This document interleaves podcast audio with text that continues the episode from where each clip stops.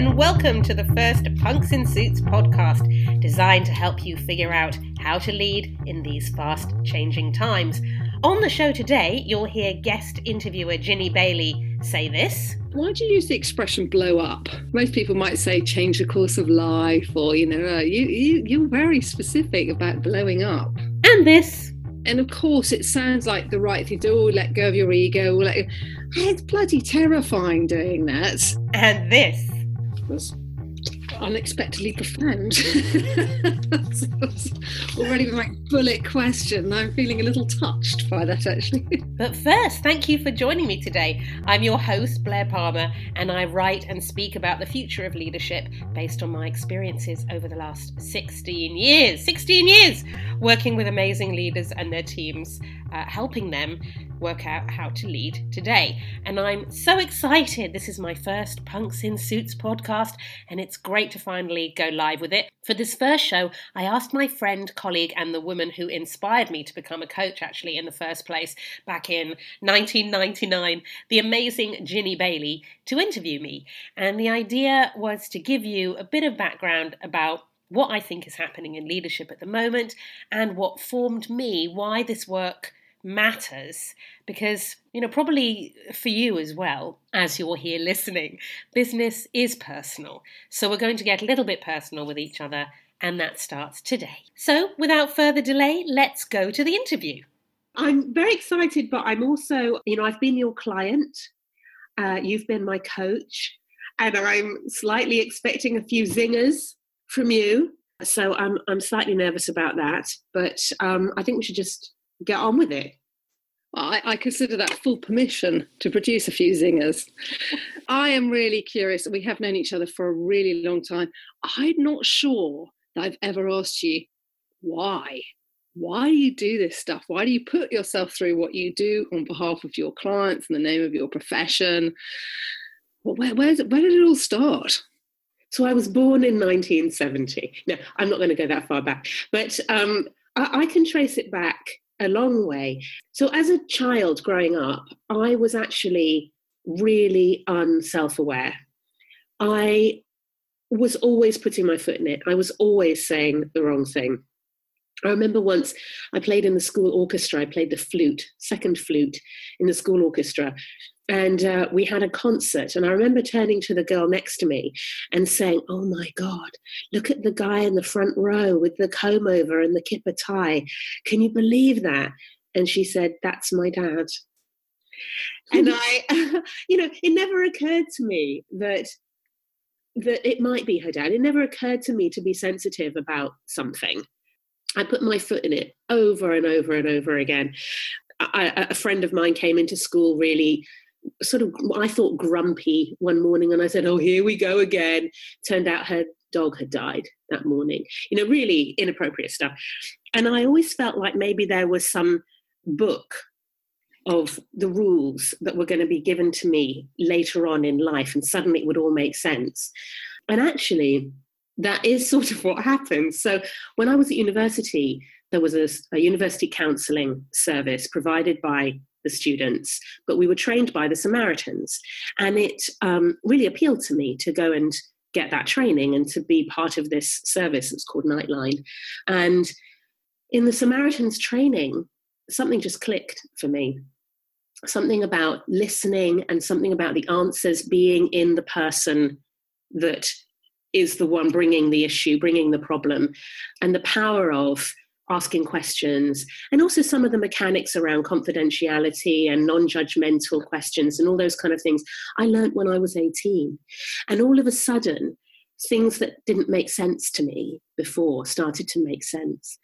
So I think later on, when I heard about you uh, in 1999, it was kind of familiar because I had been almost looking for something like that since I had discovered the Samaritans and and Nightline and that way of of being.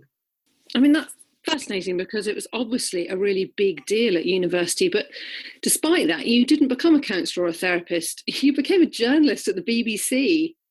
Yeah. Explain. I decided to use my skills for evil instead of good. Yeah, that's I very refreshing. I'd always wanted to be well. I'd wanted to be an actress as a child. Obviously, um, it shouldn't come as a surprise to anybody that I wanted to be an actress on the stage. I, but I wasn't a terribly talented actress, and I was kind of worried about being out of work and things. But becoming a journalist and being a broadcaster in particular seemed like a, a more secure and more reliable way of performing than, than becoming an actress.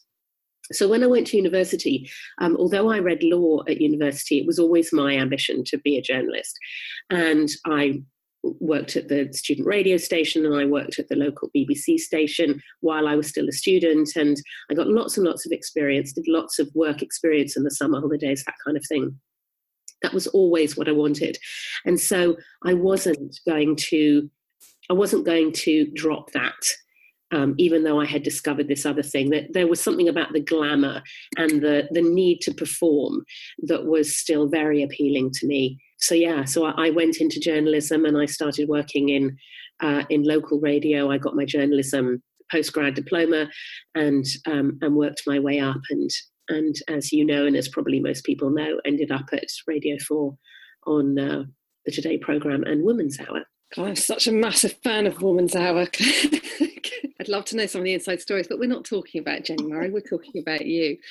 Um, well, you did have your moment. You were on it. I know, I know, yes. but I'd, I want to be on it again. That's twenty years ago. Um, I'm, I'm, I'm, I'm scheming. Don't worry, I'm scheming. You left the BBC to become a coach. I'm presuming most people thought you were barking mad. There's an element of you're blowing up your career. That's it. What are you doing, Blaire? Oh, for sure. I mean, I think everybody probably thought I was mad. Weirdly, the only person that didn't think I was mad was the person who I was convinced would try to persuade me otherwise, um, who was my dad. So when I said to him, you know, in, in the late 90s, oh, I'm thinking of jacking this in and starting my own business, doing this thing that no one's ever heard of, and, you know, coaching in, in the 90s, as you know, it was the Wild West. I mean, no one knew anything about what it was including most of us who were trying to do it. Uh, it was a very immature industry. I, instead of blowing it out of the water and telling me that I was a crazy person, he was really supportive.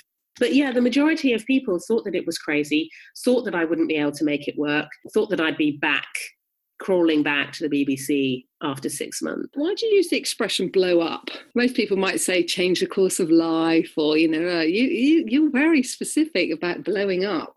Well, I'm quite dramatic as a person, so I never talk about things in quite subtle terms, hardly ever.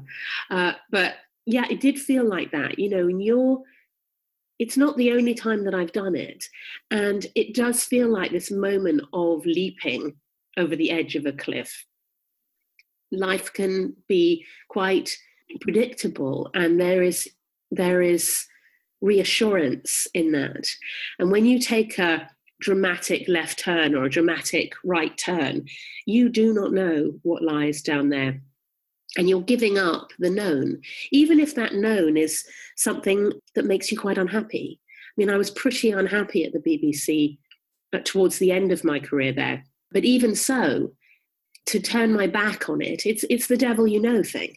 To turn my back on something that i i was being paid for i was being paid regularly to to an outsider i was successful i was working on a on a program that was legendary two programs that, that are legendary at the bbc um, and i was going to walk away from it. I wasn't waiting for redundancy. I was leaving something that was extremely secure and extremely uh, valued in society for something that wasn't. What are you looking for when you blow up? You're, you're about to do it again. what what what's behind the blow ups there must be some common thread that you're that you're looking for or evolving towards what, what do you what do you think it is it's such a good question see there you go ginny i think this whole thing has been about trying to live life in a way that is a really good fit for me.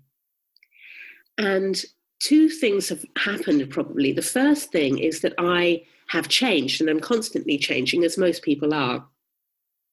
So, what was a good fit for me five or 10 years ago wouldn't be a good fit for me now because I've changed and evolved.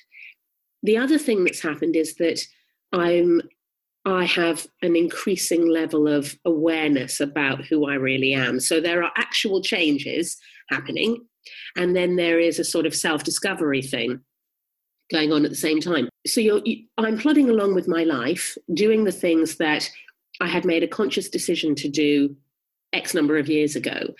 And then you get to a certain point where you think, huh, so much has happened to me and so much evolution has taken place that I'm now out of sync. The work and and myself or my lifestyle and myself are now out of sync. And so you need to make an adjustment. And sometimes those adjustments are very small. So it's not like I'm constantly blowing it up. Sometimes the adjustments are very small. But sometimes you look around and you think, oh wow, yeah, I've I've I've moved quite far away without even noticing it from mm where I was five years ago, and now it's going to make more of a it's going to need more of a major adjustment to mm-hmm. catch up with myself. I, I know that you're on a, a, brink of major lifestyle adjustment, moving going to become a country girl from a city girl, and still world domination and the leadership uh, platform. We know all the good stuff. Well, what are you, what are you what are you afraid of? What, what's what's the nervy bit? What's the oh stomach in the throat heart bit? And there are lots. You know what? I must really like that feeling because I, I, wouldn't, I wouldn't do this, but I mean, I must, yeah. I must, like it deep, deep down because it, I don't like it uh, all on the surface. So, just to explain the plan, I, am not really changing the business in a major way.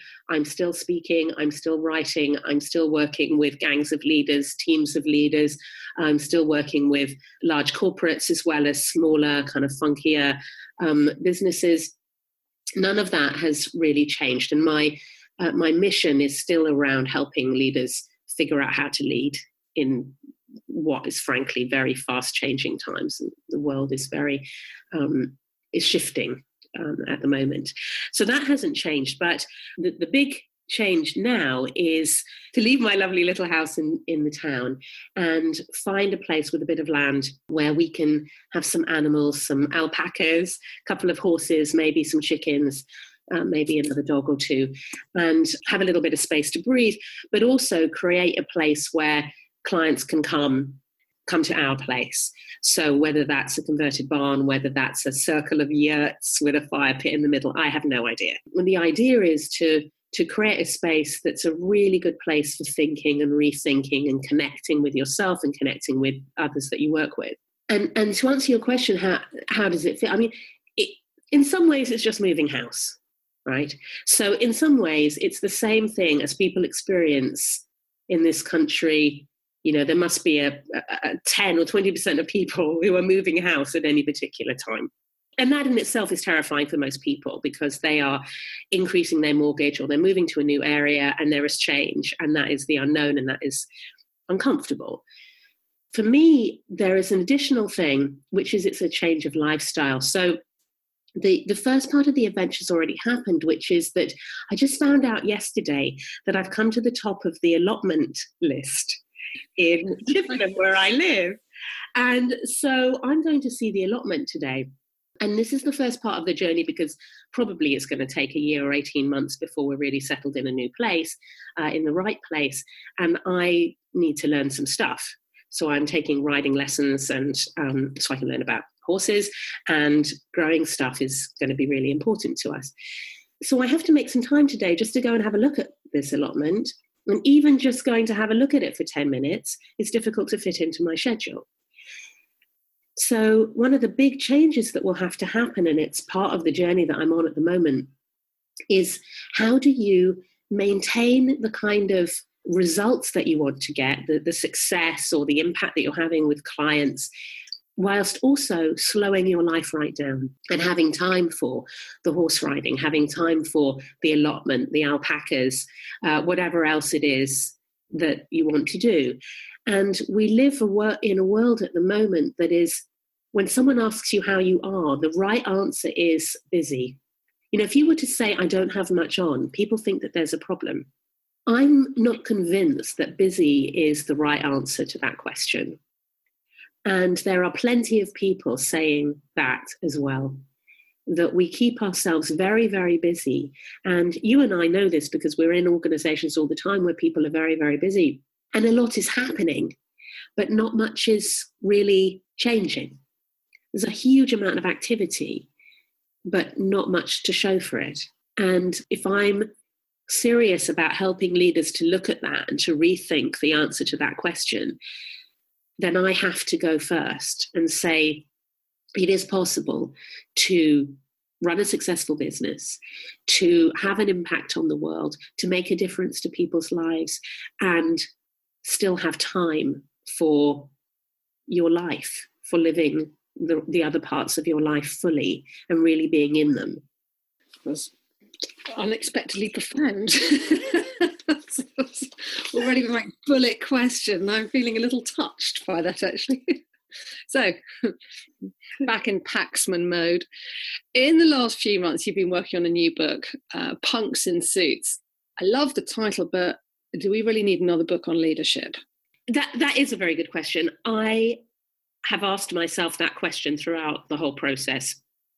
I do not want to write another book that is just a rehash of other things that I already love there are some really great books out there and as people who know me uh, and work with me know i love sending them these books so in one way we don't need another book about leadership on the other hand when i send those books out to my clients it's never quite the book i really want them to read it's i want them to get something from that book but there are other things that i think need to be said or are more pertinent given the situation that they're in well, they, they're almost written from two perspectives, one of two perspectives. One is you have complete freedom to change uh, the environment in which you operate. Uh, those books are aimed at people who run their own business or work for themselves or freelance or consultants where they where they do really have the opportunity to create something from from scratch. And and that would that would apply if you were very very senior in a large organization too and you really could have a dramatic impact on the environment in which people are working. The other type of book is the operate very much within the system. So the kind of rules of work leadership tips and tools you know it's it's about it's about surviving the system and and and, and gaming the system that you operate within and i think that there's a third option which is around whatever environment you are in, whatever environment you've chosen to be in for your work or that you find yourself in, there is a piece within that that is about who you are and how you turn up. And I haven't read, there are some books out there about that, but I haven't read any books that I think really hit that on the head about who to be and how you turn up. Because then, once you've once you've connected with who you are and how you're going to turn up, the state that you're in, and you've recognized that actually working on that state and having an awareness of that state and really investing in that connection with yourself is the work of leadership, then everything else that follows comes from that place. Then, if you want to read the tips and tools about leadership, or you want to, to turn your organization into a, into a holacracy, then fine. But you've done the inner work and you continue to do the inner work and you continue to recognize that that work is really what leadership is all about. That's where leadership comes from. And that isn't a book that I've read. Why, why punks in suits? Well, for the speech, I I wanted to challenge myself. You know, most most keynote speakers have done something, sailed around the world, or um, uh, climbed Mount Everest, or they've done something impressive. And I haven't really done any of those things. I don't really like climbing mountains or sailing boats. So I decided to watch 30 superhero films in 30 days, which to me is the kind of same sort of challenge, right? It requires real dedication to watch 30 superhero films in 30 days. And the idea was to look for analogies in these superhero films so that I could tell kind of superhero stories on stage and I could make connections between the superheroes in the movies and, and real life superheroes like leaders. It turned out that it was a complete waste of time uh, because superhero films really couldn't teach me anything about leadership that wasn't rather trite, you know, like oh, you need to have X-ray vision so you can see, you know, what's coming, or you, you need to have super strength because it takes real resilience to be a leader. That is all the stuff that we've already read in, in all the books. Um, so that was a complete waste of time. But I did emerge with some really cool quotes. And one of my favorites is from the film Kick Ass, absolute classic. And the quote is There's no room for punks in suits just real heroes who can really kick ass. And at the end of the speech, I often finish with that quote. But when I was thinking about writing the book, I thought, you know, there's two type of types of punks. There's the kind of upstart kid who thinks he's all that, you know, and actually he's dressed like a rebel and he's trying to be rebellious, but fundamentally he's a conformist he, he's trying to be something that he's not to cover up whatever is really going on inside. So that's the sort of lowercase punk. And then there are the true punks, the punks of the 70s, and we still have punks like this today, who are their their punk is a manifestation really of their authentic self. It is an expression of who they are. They don't care so much what other people think. They're equally not trying to upset anybody. They're just trying to express in their clothes and in their manner and in their choice of music and and how they live, who they really are. And, and for me, that's the upper case punk. There's no room for the lowercase punks in suits. Leaders who are, are dressed as, as leaders, who have all the badges of leadership, but inside they're conformists. They are driven by fear of being judged. Uh, they're, they're trying to be liked or they're trying to gain status. We don't, there's no, there's no room for them. But what there is tons of room for is really authentic individuals who may be wearing a suit, but they are true punk and they are true to themselves wherever they possibly can be. And they're driven by by their sense of, of their own truth. And that's the kind of punks in suits that we really need in business. Talk about what you think are, are, a couple of compelling pieces from the book that would interest people to get involved with it when it comes out. Well, fundamentally, I think that what leaders are are doing, true leaders, I mean, not not leaders by position or job title, people who are actually disrupting the status quo and bringing about change through people. I think what they're doing is rethinking, constantly rethinking. They're not accepting the hardwired kind of myths and conventions that they see around themselves as if those things were created by God and, and can never be changed. So they look at everything. They look at uh, the language that they use. They look at the assumptions that they make about people. They look at things like the hierarchy and whether that's working, whether the team structure is working, whether meetings work. They're willing to look at everything, working hours, everything. And so I think that the first piece, it's a thread that's throughout the book is this concept of the rethinker. And the only way that you can do the rethinking is if you let go of your ego attachment to the status and the badges that come with conventional leadership, with leadership by job title. If you love those things and if you're very attached to them, to a particular job title, or to being the person that people have to come to to get the information, or being the person that people have to come to to get the decision made, if you're the hero in that sense and you're very attached to that, it's going to be very difficult for you to do any pure rethinking because the rethinking may require you letting go of that stuff and you won't be able to entertain that that if you're very attached to it. Hang on a second. Yeah. Hang, hang on hang on a second.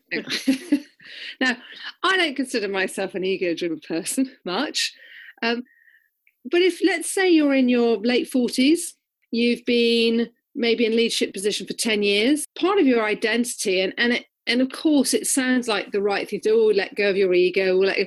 Ah, it's bloody terrifying doing that yeah who are you if you don't have that when I, when I left stockbroking I spent a good 18 months when people asked me what I did I'd go well I used to be a stockbroker uh, a banana coach. I'm letting go its bloody ages. It's really hard work.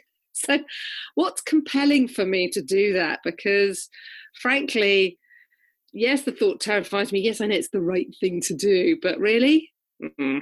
yeah, I get that because I have been very attached and remain attached. I mean, I just bought a new car Part of the reason that I bought this car, part of the reason, is because I like driving up to my client's office in this car. I'm going to meet someone later for lunch, and we're going to a, a pub um, for, for, this meeting. And uh, I'm hoping that the window of where we're having our meeting looks out over the car park so he can see my car. So, so I'm, I, I, was I was attached uh, in some ways as, as, the next person. But uh, I'll tell you why it's important and what's in it for people to do. This heavy attachment to these things actually makes life very, very difficult. It, it is a trap. And when I go into businesses and I see the discomfort, it's more than discomfort, the circles under the eyes that come from trying to be the person that your boss values the most, the pain of sustaining that facade in a way. That that ego driven facade keeping the mask in place is written all over the faces of the clients that I work with. Not all of them but you know there are certainly individuals that I can bring to mind with the bags under their eyes and the the sacrifices that they've made for their organization but not just to deliver the organization's purpose, but to play the game, to get noticed by their boss, to secure resources for their team, to avoid blame landing on them because that will never be able to be shaken, to um, to get promoted. You know, all, all of these things are driven by this ego and they are hard fought for and hard won and there is a price to pay. Not not only that, but there is huge frustration in it because we all think that if we, or m- most of us think that if we make it to the top, we will be able to then change the system from within. And that can be our motivation. But actually, we get to the top and we look around and we think, well, I'm as trapped as I ever was. If you think about some of the clients that you and I have worked with, and these are good people on the board, really good people, driven by, uh, fundamentally driven by something very important, which is a desire to to feed their families and to send their kids to good schools and to help improve the fortunes of, of the people that work for them and deliver a quality product to their customers. That matters to them. But what drives their day to day activity is what the what the city thinks of them and positioning themselves for their next role and being seen a certain way by their people being seen as invincible by their people all of this kind of stuff. And it's almost as though they're, they're playing they have two jobs. One is to do what's right for the business and one which is to sort of manage their their reputation. And these two things are incompatible sometimes one more. Give give give me another another big one in the book. I think the second thing is that leadership is not a one man band. Most of the material about leadership seems to imply that you can develop yourself as a leader and that's job done. So if you have empathy, if you have charisma, if you have a good sense of humor. You know, the massive list of leadership qualities that gets ever longer. All the things that you're supposed to embody and model. Um, if you can do all those things, then you are a, you're, you're a great leader. Firstly, I don't think that anyone can embody all of those things and model those things. And I think it is an inhuman expectation on a leader to say you can only call yourself a leader if you are basically a superhuman. But secondly, I don't think that leadership is done by one person. I think that leadership happens when a, a bunch of people get together to achieve something together. And within that bunch of people, individuals will pop up at certain times to take the lead on something. At other times, they'll take more of a back step, or they will take a different kind of role a coach role, or a facilitator role, or a, a G'ing up the troops kind of role, or they will become the troops for, for, for a while. And that at other times, people who we currently think of as the troops, you know, when, when you operate in a hierarchical organization, that's the way that it is constructed. There's no reason why those people can't be the real leaders. Because if leadership hasn't got anything to do with status or hierarchy or um, job title, then leadership can come from anywhere. It can come. It comes from the people who are willing to to take an initiative and then get other people to be involved in that initiative to partner with them. And that can come from anywhere, but it can't be done by one person alone. Therefore, for me, a big theme is around creating gangs, gangs of leaders who do stuff together, make things happen together. And again, there's far less ego in that, but it actually is more likely to work. Oh, sounds fantastic. Can't wait. We're doing this interview today, but I'm not doing this again every really? week. I like this. You can do this every week. Yeah, no. Tell me about the podcasting. Why are you doing it? I'm able to work with a certain number of organizations a year. I'm able to speak to a certain number of audiences a year. But there's plenty of other stuff that I have to say, but also uh, more questions that I would love people to be thinking about on their way in to work. And I, I spend a lot of time in the car and a lot of time traveling, a lot of time at airports, and I listen to a lot of podcasts. And I find it great company and I really enjoy that time to think. If I wasn't listening to the podcast, I'd probably have the laptop open or I'd be answering emails or something. So it really it takes me away from the doing puts me back mm. into my mind and, and allows me to think. So I really love the podcasts and I would really like to add to the bank of what's available with some of these ideas and, and, and doing one of my own. So I, I was listening to some podcasts recently. I was trying to find some that, in a sense, are my competition. What, what are people listening to? What are my target market listening to? And I found most of them pretty conventional. They're very much what I think of as force, you know, this kind of work hard, do more, be more perfect, push, push, force, force is not the message in my books. And it's not the message in the speech. It's not the message in the work that I'm doing. And there aren't that many podcasts. There are a few, and I'll recommend some of them uh, when we get going. But there aren't that many that that are about mindset and getting yourself into the frame of mind to genuinely make an impact in your organization today.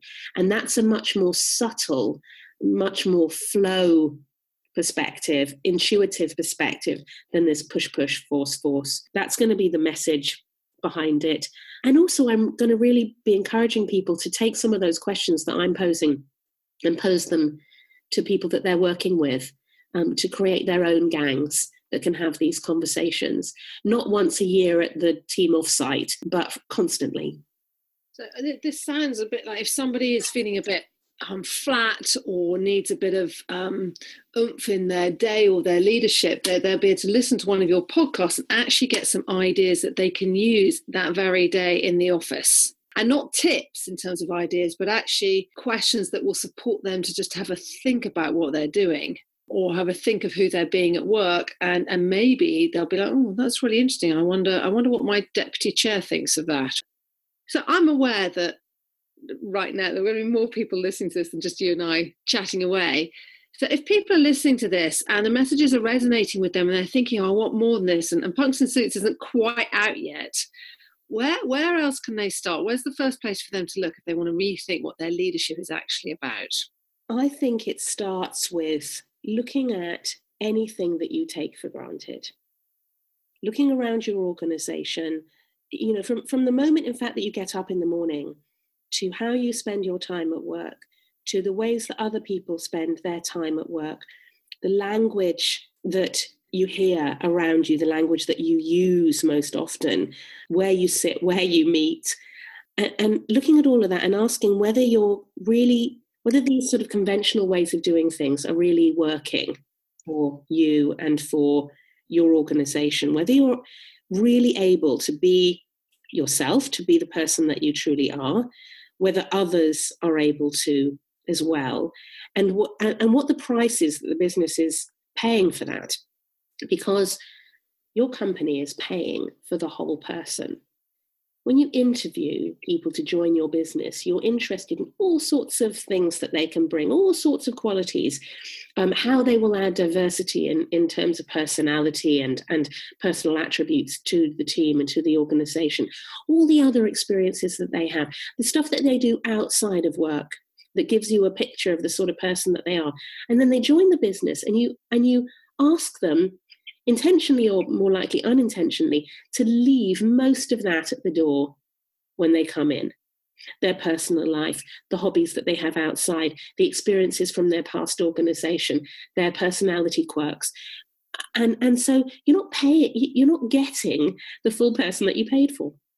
And for me, when we're in an environment where businesses and whole industries are being disrupted in totally unpredictable ways, that are really taking some of our clients by surprise.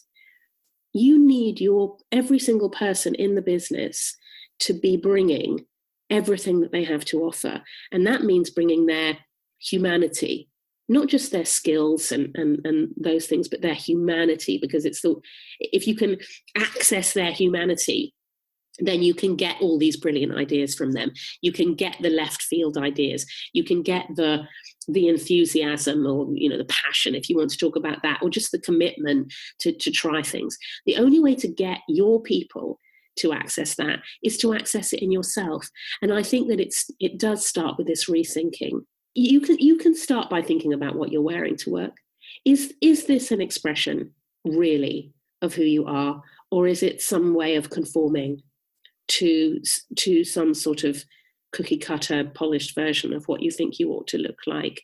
Meetings to me are a great place to start. Are these meetings actually working? You know, we're sitting around a, a third of the week typically in a meeting. Are we getting anything from that time? I've just come back from an offsite with um, with some leaders from one of our client companies, and we spent about 36 hours uh, together sitting outside most of the time. And the the feel, we spent one morning in the meeting room and it was completely different feel. The type of conversation that was possible outside was not possible inside. We did far more. And I think those kind of things, they're small, they're subtle. This is not about Big Bang.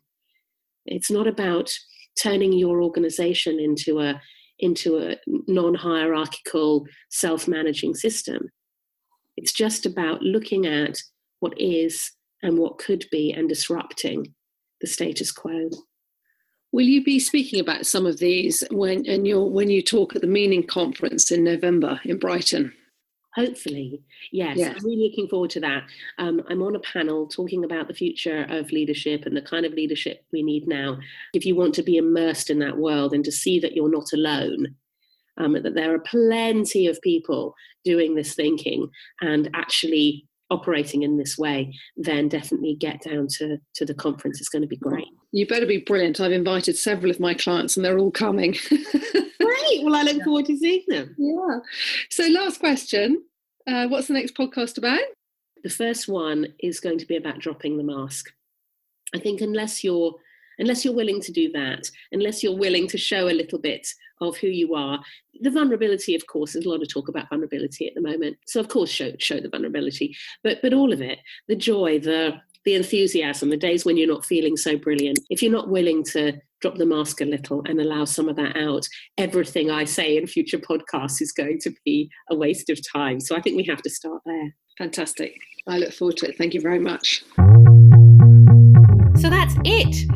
It was great fun being asked questions by Jenni, and she asked me a couple of really good questions at the start of the interview.